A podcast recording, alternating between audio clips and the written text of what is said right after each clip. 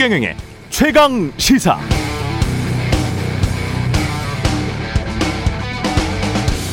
네, 4월 산업 생산과 소비, 설비 투자가 모두 전월 대비 감소했습니다. 이 세 가지 지표가 동시에 줄어든 것은 2020년 2월 이후 2년 2개월 만입니다. 2020년 2월이면 코로나19가 막 터지고 그 다음 달이잖아요.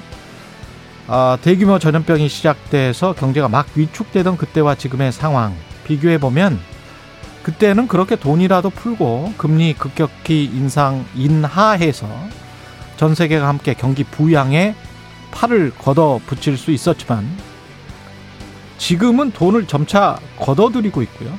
전쟁이나 미중 갈등 같은 정치적 요인 때문에 물가 상승이 심화돼서 전 세계적으로 금리를 인상해야 하는 그런 상황입니다.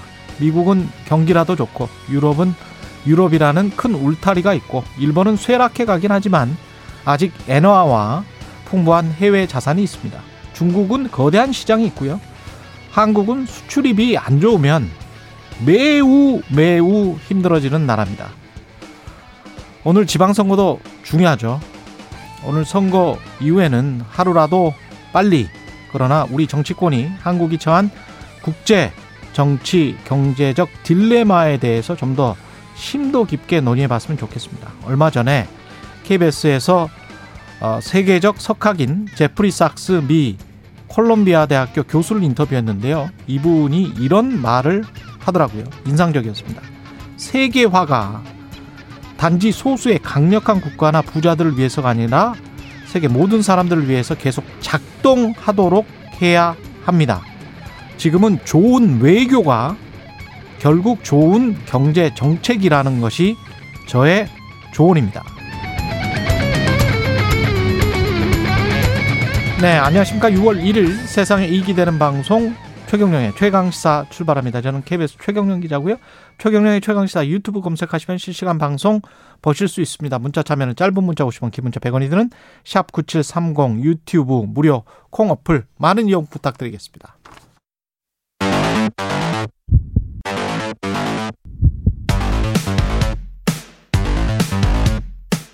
오늘 아침 가장 뜨거운 뉴스 뉴스 언박싱 네, 뉴스 언박싱 시작하겠습니다. 민동기 기자 김민아 시사평론가 나와 있습니다. 안녕하십니까? 안녕하십니까.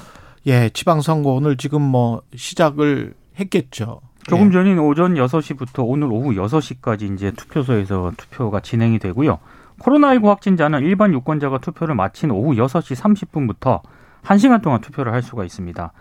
광역단체장하고 보궐선거 당선인은 오늘 자정쯤이 돼야 윤곽이 드러날 것으로 보이고요. 만약에 박빙인 지역 있지 않습니까? 이곳은 아마 내일 새벽에 이제 당선인이 가려질 것으로 보입니다. 사전 투표 투표율이 20.62%였는데 최종 투표율이 2018년 지방선거 때인 60.2%를 넘어설 것인가 이것도 좀 주목이 되고 있고요. 어, 투표를 해야만 하는 이유를 간단히 말씀을 드리면 아, 이번에 그 지자체 살림 규모가 일반 특별회계를 합쳐서 400조 1,036억에 달하거든요. 예. 광역단체장 한 명이 연평균 12조 원, 기초단체장이 8,600억을 다룹니다. 와. 네. 예. 투표를 해야 되는 이유입니다. 그 투표가 오늘은 좀 복잡할 수 있습니다. 이게 사전 투표는 투표용지 예를 들면 일곱 장이다 그러면 일곱 장 다 그냥 한꺼번에 기표를 해가지고 투표하면 넣으면 됐는데 음. 오늘은 본투표일이기 때문에 두 개로 두 번 나눠서 이제 투표를 하는 게가 이 지역이 대다수거든요. 그래서 투표소에서 1차로는 시도지사, 교육감, 기초단체장 투표용지 세 장의 투표를 하고 그 다음에 어 나머지 이제 광역의원, 기초의원, 그 다음에 비례대표 광역의원, 비례대표 기초의원 이게 네 장은 추가로 받아서 2차적으로 이제 투표함에 넣도록 돼 있습니다. 그리고 만약에 국회의원 보궐선거가 이루어지는 지역구다라고 하면은 예, 1차에서 3장 받는 게 아니고 국회의원 보궐선거 투표용지까지 4장을 받아야 되고요. 음. 그다음에 좀 헛갈릴 수 있는 대목이 교육감 투표용지가 조금 헛갈릴 수 있겠다 싶은데 교육감 투표용지에는 기호라든가 이런 게 없습니다. 그리고 사람 이름만 있습니까? 그렇습니다. 아. 이름만 있고 그것도 이제 순서가 어 좀 이렇게 일관되지 않은 측면이 있어요. 이게 아무래도 불공정할 수 있다고 해서 교육은 특별히 더 이 공정성과 형평성 이런 것들이 중요하기 때문에 사람 이름을 꼭 기억하시고 가라. 그렇습니다. 예. 누구에게 투표할지를 예, 좀 분명히 하고 가셔야 음. 당황하지 않을 수 있습니다. 그렇군요. 교육감 투표 용지만 가로입니다. 가로예요. 그것만 또 그렇습니다. 가로군요. 저는 사전 투표를 하고 왔는데 예. 예, 교육감 투표 용지는 기호도 없고 정당도 없고 어. 이름만 딱 돼 있거든요. 이- 가로입니다. 그래서 당황하지 마시고. 후보에 대한 정보를 잘 모르고 만약에 투표를 하러 가지 않습니까? 예. 굉장히 고민을 하게 될 겁니다. 그러네요. 그리고 이제 세종시, 제주시는 아니, 세- 세종시랑 제주도의 경우에는 여기가 이제 특별자치도지 않습니까? 그래서 이제 투표용지를 어 기본적으로 이제 기초 단체장이 없기 때문에 투표용지를 거기에 대해서는 받지 않게 되는데, 근데 제주는 또 교육의원을 또 뽑게 돼 있어요. 그래서 제주도는 다섯 장, 세종시는 네 장이다. 네. 아. 혹시 그 지역 사시면은 또 당황하지 마시고 예. 분명히 신뢰할 만한 이 우리 시사 프로그램 최경의 최강시사에서 일곱 장이라고 그러는데 왜 네 장만 줍니까? 예. 이러시면 안 되고, 네 그게 맞다. 다를 네. 수 있다. 지역마다. 예. 꼭 기억하시고요. AI 윤석열 그리고 부산행 논란 이건 뭔가요? 그러니까 민주당에서 이건 문제를 제기하고 있는 건데요. 예. 박영일 국민의힘 남해군수 후보가 유포한 동영상에 AI 윤석열이 등장을 했습니다.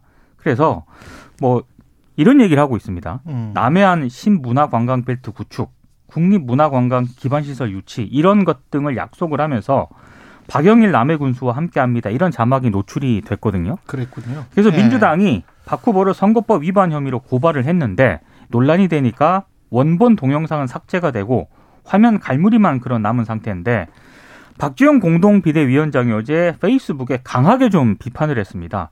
이거는 선거법 253조 성명 등의 허위 표시죄 위반이 명확하다. 즉각적인 수사를 촉구를 했고요. 이 과정에서 뭐 대통령 탄핵까지도 가능한 중대 사안이다. 이렇게 얘기를 했거든요.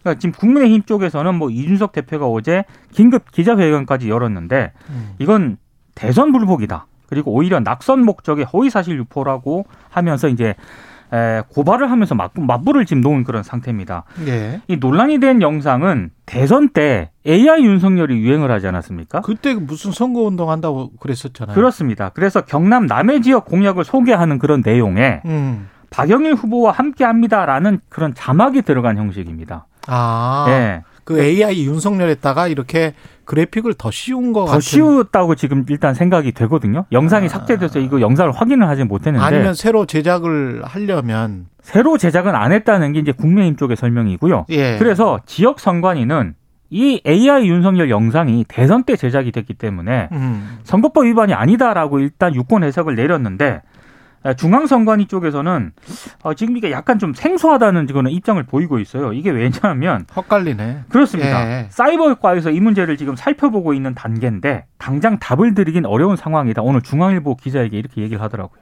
음. 이게 분명히 논란이 될 수 있는 부분이 있어 보여요. 예를 네. 들면 대선 때 어, 대통령 후보가 이게 AI 이런 건 다 제외하더라도 대통령 후보가 자기 선거 운동하는 영상을 어, 일부분 편집해가지고 지금 이제 어, 후보로 나온 이 지방선거에 후보로 나온 사람이 거기에 아 이거 나도 함께한다라고 하는 자막을 입혀가지고 어디에 올렸다거나 한다. 음. 그게 논란의 소지가 분명히 있죠. 근데 그렇죠? 이거는 어 그 논란의 소지가 있는 것이기 때문에 이제 명확히 판단해야 되는데 일단 선관위는 유권에서 그렇게 했다고 하니까 그건 뭐 어쩔 수 없는 부분이 있을 것이고. 근데 나아가서는 이제 이런 사례도 있지만 AI 윤석열이라든가 이런 것들이 어떻게 활용될 수 있느냐에 대해서도 아직 벌어지지 않은 일에 대해서도 좀 우려가 되는 부분이 있는 거죠. 그때 대선 때도 그런 이야기가 있었죠. 그렇죠. 예. 이게 자칫 잘못하면은 대통령이 하지 않은 말이라든가 그렇죠. 어, 음. 하지 않은 약속이라든가 이런 것들을 막 이렇게 무분별하게 이제 만들어낼 수 있는 거니까 똑같이 보이니까. 그렇죠. 예. 거기에 대해서 선관위가 앞으로 이제 기술이 너무 발달했으니까 이제 이런 거 어떻게 판단할 거냐 등등에 대해서도 좀 준비를 해야 될 것 같고 음. 그래서 정치적인 측면을 조금 말씀을 드리면 이게 어, 이 박지원 비대위원장 메시지가 좀 과한 측면도 있어요. 제가 볼 때는 바로 이거를 이 대통령의 책임을 언급하거나 뭐 탄핵을 거론할 문제는 아닌데 허락했거나 알고도 묵인했다면 이 전제는 그렇죠. 있습니다. 그렇죠. 예. 그 전제를 걸고 말한 거긴 하지만 이 음. 메시지가 좀 이좀 너무 나간 거 아니냐 이런 우려는 당내에서도 아마 제기가 될 텐데 왜냐하면 이게 박지원 위원장 입장에서는 지방선거를 치르고 있는 당의 대표니까 지지층을 이끌어내기 위해서는 좀 그렇게 센 메시지가 필요하겠다 이렇게 판단했을 수도 있을 텐데 음. 어쨌든 그런 맥락에서 좀 얘기한 거라고 쳐도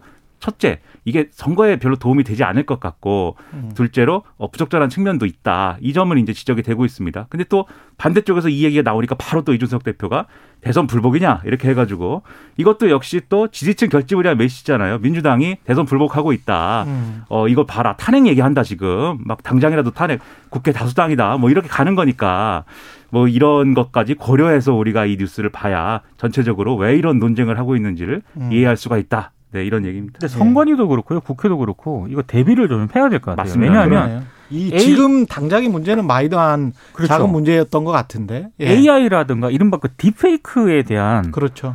공직선거법 관련 규정이라든가 처벌 조항이라든가 이런 게 전혀 없거든요. 그렇습니다. 그러니까 앞으로 선거 때 이제 이 문제가 나올 가능성에 대비해서 대비를 좀 해야 될 것 같습니다. 임의로 그리고 어떤 상대 당이랄지 또는 역으로 어떤 정치적으로 언론 플레이를 하기 위해서 뭐 어떤 말하지 않은 것을 말한 것처럼 해서 역공장을 할 수도 있는 그렇죠. 거죠. 그렇습니다. 네. 여러 가지 우려가 있거든요. 사실 이런 것들은. 그러니까 뭐 민주당이 이용할 수도 있고 국민의힘이 이용할 수도 있고 정의당이 이용할 수도 있고 아니면은 그냥 일반 사람이 이용할 수도 있어요. 그게 가장 우려가 되는 거죠. 일반 유권자들이 네. 뭐 이러면 아주 골치 아파지는 거거든요. 그렇죠. 네. 예. 그리고 그걸 많은 사람들이 보고 믿어버리면 그러면 이게 신뢰가 없어져 버리는 거예요. 우리가 마치 KBS 원본 뉴스가 있는데 그 원본 뉴스를 마음대로 가지고 가서 일부 단어들만 짜깁기를 해서 편집해 가지고 마치 KBS가 보도한 것처럼 할 우려 때문에 그것 때문에 그 뭐랄까요 KBS 뉴스랄지 KBS 다큐멘터리랄지 이런 것들에 관한 저작권이 있는 것처럼 이런 것들은 조금 좀 고민이 필요합니다. 예. 최경영 기자의 오프닝도 예. 예, 페이크로 만들 수가 있습니다. 그렇죠. 네. 아 이- 그렇죠. 네. 아 충분히 그게 가능해요. 가능합니다. 유튜브에서. 예. 유튜브에서 사람 그그 사람의 뭐 수백 시간인가 제가 들었는데 그런 업체를 그걸 모아 가지고 음. 그냥 타이핑 쳐서 그대로 해 버리면 저 사람이 말한 것처럼 돼 있어요. 네. 근데 네. 실제로 사실 미국에서도 한 2017년, 18년 뭐 이렇게 지나면서 예, 이게 뭐 이 인터넷에서 화제도 되고 그랬거든요. 예를 들면 오바마 대통령이 뭐 맞아요. 이렇게 예. 맞습니다. 과격한 말을 막 한다든지. 예, 그리고 가짜 뉴스가 논쟁이 된 것도 이제 그 시기고 맞습니다. 예. 그다음에 그 가짜 뉴스가 그럼 어디서부터 시작된 거야? 어떤 불순한 정치 세력이 만든 거야를 찾아보니까 막 아까 이제 예로 든 것처럼 정치적인 맥락하고는 관계없이 어떤 저기 다른 나라에 사는 어떤 사람이 맞아요. 그냥 돈 벌려고 만든 그런 가짜 뉴스가 아 이런 파장을 일으켰다 뭐 이런 것도 있었거든요. 러시아 그래서 뭐 러시아의 뭐 해킹 그렇죠. 뭐 이런 네. 이야기도 나오고 그러잖아요. 이게 미국 같은 남의 일이. 아닐 수 있기 때문에 예. 준비를 해야 됩니다. 우리 또. 음. 대통령이 부산을 찾아서 세계 박람회 유치 총력전을 강조했습니다. 그러니까 27회 바다의 날 기념식에 참석을 했고요. 그리고 끝나고 나서 이제 자갈치 시장에서 상인들하고 이제 간담회를 가졌거든요. 예. 오후에는 부산 엑스포 유치 관련 일정으로 채웠는데 민주당 얘기는 지방선거 하루 전에 대통령이 이렇게 부산에 가는 거 이거 선거 개입 아니냐 이렇게 비판을 하고 있는데 음. 일단 대통령실 쪽에서는 만약에 선거를 염두에 뒀다면 국민의힘이 더 어려운 지역에 대통령이 가지 않았겠느냐 그리고 대통령이 취임 첫 해 바다의 날 행사에 항상 참석을 해왔다 이렇게 음. 강조를 하고 있습니다. 근데 저는 이제 첫째로 대통령이 바다의 날 행사에 이제 참석한 것 자체는 당연히 지역 일정이 있는 건데 지방 선거를 앞두고 있다고 해서 모든 지역 일정을 뭐 안 할 수는 없는 거니까 저는 그건 충분히 이제 어 있을 수 있는 일이고 할 수 있다고 보는데 그런데 이 행사의 내용이나 이런 것들은 선거를 의식하는 뭐 나름의 조치나 이런 것들도 필요했다고 봐요. 예를 들면 시장에 가서 이제 뭐 맛있는 거 이렇게 해산물들 많이 이제 어이 만지고 또 일부는 먹고 뭐 이렇게 했는데 또 이제 윤석열 대통령 먹는 거에 항상 진심이니까 그런 부분에서도 이제 저는 뭐 그렇게 시장 가서 이제 먹는 것들은 좋은 모습이라고 생각합니다. 예. 근데 지금 아무래도 선거 구도라는 게 새로운 정부에 이제 힘을 실어줄 거냐 뭐 이렇게 하면서 이 어- 어떤 선거의 경우에는 뭐 윤심을 등에 업은 후보가 이기느냐 뭐 지느냐 뭐 이렇게 노- 이 논의가 진행되고 있는데 예. 이게 사실 이제 성 시장에 가가지고 뭔가 이렇게 시식을 하거나 먹거나 이런 거는 마치 이제 선거 운동의 일환인 것처럼 비춰질 수 있는 그런 측면들이 분명히 있거든요. 음. 그래서 이런 행보보다는 좀 더 이제 정책적인 어떤 행보에 이렇게 좀 힘을 싣는 그런 메시지였으면 어땠을까? 그랬으면 좀 논란을 최소화할 수 있지 않았을까? 이런 아쉬움은 좀 생각이 듭니다. 그 바로 옆에 바로 옆 지역은 아니지만 그 경북 울진이나 이쪽에 불 났었잖아요. 그렇죠. 예. 그쪽을 이렇게 부산을 갔더라도 예정된 행사 때문에 부산을 갔더라도 울진도 방문해서 불 진화 작업 잘 되고 있는지 그런 것들도 좀 격려를 하고 그게 또 민생 더 찾는 거고 그게 대통령의 모습이 아닐까 싶어요. 네. 뭐 가가지고 자갈치 시장 너무 이거는 약간 좀 우리가 이거를 이제 저널리즘에서 포토옵이라고 하지 않습니까? 네. 포토 오퍼추니티라고 해서 사진 찍을 기회를 사진 기자들한테 주고 그거 가지고 사실은 정치적으로 이제 선전을 하는 거거든요. 정치인들이. 그래서 이걸 좋은 저널리즘이라고 보지도 않고 그런 기사를 많이 쓰는 쓰는 언론사를 좋은 언론사라고 보지도 않습니다. 근데 이제 한국 같은 경우는 권위주의 정권에서 지금 한 2, 30년밖에 안 됐기 때문에 과거에 하던 것을 그냥 계속 따라하는 것 같은 그런 게 아직도 있어요. 이게 무슨 민주당 정부도 그랬고 과거에 지금 국민의힘 정부도 그랬었고 다 근데 이게 아직까지도 계속 이런 식의 정치를 하는 거는 음. 한번 생각을 해보세요. 이건 그 가서 사진 찍고 뭐 이렇게 언론에 나고 그게 뭐 좋은 모습으로 비춰지고 그거는 아닌 것 같습니다. 저는 예. 바로 옆에 경북 울진이나 이런 데 가서 그 굳이 또 그것도 가서 이제 뭐 사진 찍으려고 하지 말고 정말 챙겨보는 그런 모습들을 보여주는 게 훨씬 더 낫지 않았을까요? 네. 인사정보관리단이 법무부 신설한 어 법무부 그 안에 인사정보관리단 신설하는 방안 국무회의에서 통과가 됐습니다. 일단 뭐 관리단장 아래 검사 3명하고 경정급 경찰 2명을 포함해서 단원 19명도 모두 20명으로 구성이 돼 있고요. 공직자 후보와 관련한 사회 분야 정보를 담당한 인사 정보 1 담당관은 검사가 맡고 경제 분야 정보를 담당할 인사 정보 2 담당관은 일반직 공무원 가운데 부이사관이나 서기관이 맡습니다. 어, 관리단의 1호 검증 대상은 경찰청장 후보자가 될 가능성이 굉장히 높습니다. 왜냐하면 이 김창룡 경찰청장의 임기가 7월 23일까지거든요. 그러니까 이제 가장 먼저 이제 검증 대상이 오를 것으로 보이는데 어, 한동훈 장관도 이게 지금 상황 법무부 아니냐, 뭐 인사정보 남용이 제기가 되는 것에 따른 어, 좀 비판 여론을 좀 의식을 한 것 같아요. 그래서 한동훈 장관도 어, 입장을 내놓았는데 어, 관리단이 인사 검증을 맡게 되면서 오히려 감사원과 국회, 언론 등의 감시와 견제가 가능해졌다 이렇게 강조를 하더라고요. 그러니까 왜냐하면 인사검증 업무가 국회 질문을 받게 되고 감사원은 감사 대상이 된다. 이게 굉장히 과거에는 내밀한 어떤 그런 차원에서 이루어졌는데 이게 이제 공개적으로 이렇게 하다 보니까 기자들도 어, 인사검증 책임자에게 질문을 할 수도 있다. 이게 굉장히 가능해지는 것이다라는 장점을 강조했는데 언론들의 평가는 조금 다른 것 같아요. 이를테면 어 원래 그 인사 민정수석실의 인사 검증을 제대로 했는지 안 했는지에 대해서도 당연히 감사 대상인데 예. 이게 대통령의 인사권 아닙니까? 그렇죠. 그래서 이제 안 한 것이다. 음. 아, 근데 만약에 법무부 관리단으로 이 인사검증 업무가 이관이 되더라도 마찬가지라는 거죠. 대통령의 인사권을 존중한다는 그런 차원에서 이거 안 할 가능성이 여전히 높다는 그런 점이 하나 있고 또 하나는 국회하고 언론에 대한 견제도 질문은 가능한데 답변이 그렇죠. 좀 나오겠느냐.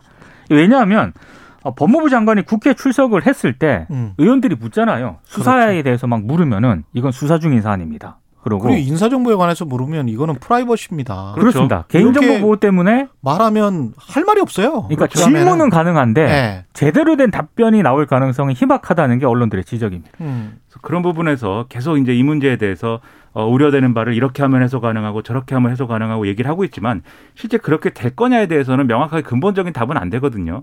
그래서 예를 들면은 정말 그러면 앞으로 인사 검증에 대해서 어떤 문제 제기를 하면 이 기자가 문제 제기를 하면 대답할 수 있는 데까지 다 대답을 해주는 거냐도 어, 의지를 갖고 하지 않으면 안 되는 것이고 음. 근데 그 중에서도 말씀하신 것처럼 대부분의 질문의 내용은 인사검증의 어떤 디테일한 부분을 물어볼 수 있는데 기자들이 말씀하신 대로 프라이버시라든가 이런 게 연관된 부분은 하나도 답을 못 하는 건데 그렇죠. 그럼 어떤 면에서 이제 투명하고 공개적이 되는 것이냐는 어 이 절차에 관한 거 말고는 상당히 좀 의문일 것이다라는 생각이 들고요. 그리고 언론의 지적은 이거 그런 이제 차원 외에도 오늘 보니까는 크게 이제 두 가지 부분을 좀 집중을 한 것 같아요. 그래서 첫 번째로는 이 지금 대법관 후보 추천이라든가 헌법재판소 어 헌법재판관 이제 후보자 추천도 하게 되면은 그것도 이제 인사검증 인사관리단에서 하는 거냐. 음. 음. 그럴 경우에 이 문제가 있지 않느냐. 예를 들면은 어, 검사를 어, 이 검찰청을 어쨌든 지휘 감독하는 법무부가 재판에서 이제 상대를 해야 될 법관이나 뭐 이런 사람들에 대한 인사 검증 하는 거니까. 그것도 대법관을 그렇죠. 이해 충돌 가능성이 예, 있다는 문제가 있고 그다음에 상권 분립에도 문제가 있는 거 아니에요? 그렇죠. 행정부인 법무부 산하에서 대법관이면 대통령 같은 자리예요. 그렇습니다. 사법부 입장에서는 그런 논란이 있을 수 있고 거기다 예. 더해서 또 좀 디테일하게 들어가면 한동훈 법무부 장관의 경우에는 이 대법관 이제 추천 후보자 추천위원회 이제 당연직으로 들어가게 되는데 당연 이 법무부 장관 후보자가 예. 근데 이 추천하고 검증을 검증의 책임을 똑같은 사람이 맡게 된다. 음. 그거 문제 있지 않느냐? 뭐 이런 지적이 이제 일각에서 나오고 있고 그다음에 이게 이제 첫 번째고요. 두 번째는 어 이게 너무 졸속으로 지금 하고 있는 거 아니냐라는 지적이 있어요. 예를 들면 동아일보의 경우에는 사설 제목이 인사검증단 특별감찰관 경찰국 논란 졸속의 주목 구구 이 제목인데 음. 어 방금 말씀드린 뭐 사법부의 독립성이 침해된다 법무부의 비대가 우려된다 이런 것도 있지만 이런 논란이 있는데 정부가 40일 이상 하게 돼 있는 입법 예고 이틀 만에 끝낸 것이고 입법 예고 일주일 만에 법제처 심사 차관회의 국무회의까지 마무리를 한 사안에 대해서는 이게 이제 너무 졸속이다 이런 지적이 나오고 있습니다.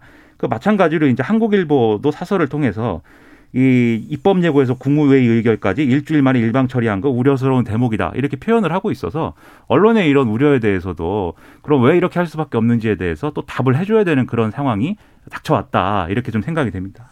이 시행령 정치라는 게 있지 않습니까? 그렇죠. 대통령 되면은 국회 통과해서 법 바꾸기가 굉장히 좀 지난하잖아요. 그 과정이 싫어서 시행령만 이렇게 슬쩍 바꿔가지고 본인이 하고 싶은 것들을 그냥 다 일사천리로 처리해 버리는 그런 어떤 행태가 박근혜 정부, 문재인 정부 다 있었는데 윤석열 정부도 지금 사실은 이 과정이 똑같은 거를 하고 있는 거예요. 그러니까 시행령 말씀- 음, 정치를. 말씀하신 부분은 이런 거죠. 음. 어, 지금 이제 정보조직법상의 법무부의 업무 중에 인사검증이나 이런 게 포함되어 있지 않는데 네. 인사혁신처가 맡고 있는 이 업무 권한을 법무부에 위임할 수 있다라는 시행령을 근거로 해가지고 음. 그 시행령을 적용하는 방식으로 이 문제를 돌파하고 있는데 그게 이제 말씀하신 대로 그렇습니다. 시행령 정치다 이런 비판도 같이 나오고 있는 겁니다. 예.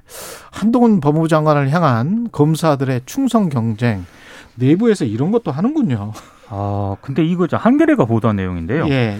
그 지난 15일 검찰 내부 게시판이죠. 이 프로스에 사직 인사를 올렸거든요. 예. 근데 어제 오전 기준으로 330개 정도의 댓글이 달렸습니다. 330개. 그러니까 한 검, 전국 검사들의 한 15% 정도가 댓글을 달았다는 그런 얘기인데 어 뭐 아쉬움을 토로했을 수도 있는데요. 예. 뭐 이런 부분 이런 댓글 같은 경우에는 조금 민망합니다. 이를테면 예. 이런 겁니다. 얼어 죽더라도 겹불을 쬐지 않아야 하고 굶주려도 풀은 먹지 않는 호랑이가 되어야 하는 검사의 모범을 보여주셔서 뭐 진심으로 감사드립니다. 이런 댓글이 있다라고 합니다. 표현이, 표현이 시적입니다. 그렇습니다. 네. 어, 호랑이 근데 풀을 먹는 동물을 먹기 때문에 그렇죠. 간접적으로 풀을 섭취를 또 하고 있어요 호랑이는. 네. 네, 이런 뭐 그렇게, 댓글을 그렇게 네. 되는 거예요? 아 그렇습니다. 아, 네. 그렇게 되는 거군요. 이런 댓글을 예. 검사가 다는 것도 적절하지 않은 것 같고요. 예. 그리고 댓글을 쓴 검사들이 주로 이제 장관과의 근무 연을 좀 강조를 한다거나 아, 그래요? 아니면 뭐 에피소드 등을 들면서 검사로서의 한동훈 장관의 업적을 칭송한다거나 예. 이런 댓글들이 종종 많이 보였다라고 하는 게 한겨레 보도거든요. 그러니까 이게 좀 지나친 충성 경쟁이 벌어지고 있는 것 아니냐라고 하는 게 핵심입니다. 재밌네. 예. 예, 이게 이제 그냥 뭐 검사들이 댓글 단 얘기다라고 하면 이제 뭐 참 재밌다 검사 검사 문화는 재밌구나 이렇게 예. 하고 넘어갈 수도 있겠는데 근데 여기서 플러스 좀, 어, 좀 우려가 되는 부분이 지금 검찰총장 후보 추천이나 이런 것들이 작동을 하지 않고 있어서 그렇죠. 예. 검찰총장이 언제 생길지 지금 기약할 수가 없거든요. 예. 근데 그러면 이제 이 지금 이 주기적으로 하는 거, 이 고위 검사 인사나 이런 것들이 닥쳐오지 않습니까? 그러면 사실 이전에는 이전에 한 법무부가 한 인사는 뭐 검사들이 막이 고위 검사들이 그만둔다고도 했고 사표도 내고 뭐 이래가지고 좀 불가피한 측면도 있었는데 음. 검찰총장이 없는 상황에서 이 검사 인사 할 거냐? 어, 검찰총장부터 일단 하고 나서 검찰총장의 의견을 들어서 협의를 해가지고 인사권을 활 인사권을 이제 하, 이, 좀 하는 게 좋지 않느냐 음. 이런 지적이 나오는데 지금 법무부가 인사 준비하고 있다라는 소식도 이제 나오고 있는 거거든요. 예. 그럼 이게 그런 상황에서 한동훈 장관인데 그 한동훈 장관이 검사 사직 인사를 한 거에 이렇게 검사들이 막 이렇게 어 뭐랄까요. 열광적인 반응을 보이고 있는데 법무부가 또 바로 인사를 준비하고 있다라고 하면은 밖에서 볼 때는 아 이것도 줄 세우는 거 아니야? 뭐 이런 우려를 할 수가 있고 음. 이미 이제 언론이 비판을 했잖아요. 뭐 윤석열 사단의 약진이다 막 이랬잖아요. 이런 부분들 감안해 가지고 좀 어 이 인사를 좀 늦추든지 아니면 이 검사 조직에 대한 검찰 조직에 대한 명확한 입장 표명이라든가 이런 게 있었으면 좋겠어요. 댓글 달지 마라. 이렇게 하시든지 뭐 그런 게 있어야 되지 않을까요? 장관이 사직 인사에서 검사의 일이 실제 못지않게 이것도 뭐 영어로 썼네요. 네. What it is 실제 못지않게 what it looks 보여지는 모습도 중요하다. 검사들이 이렇게 댓글 달면서 어떻게 검사들이 보여질지 외부에 어떻게 비칠지 99만 원 세트로 비칠지 어떨지 그 생각을 좀 해보세요. 네, 검사들 네. 댓글 단 검사들이 한동훈 장관의 이 사직 인사 있지 않습니까? 예. 여기에 반하는 행동을 하고 있습니다. 아유 뉴스 언박싱 민동기 기자. 한숨으로 끝났네요. 예. 좀 한심하네요. 예. 민동기 기자 김민아 평론가였습니다. 고맙습니다. 고맙습니다. 고맙습니다. KBS 1라디오 최경영의 최강시사 듣고 계신 지금 시각 7시 45분입니다.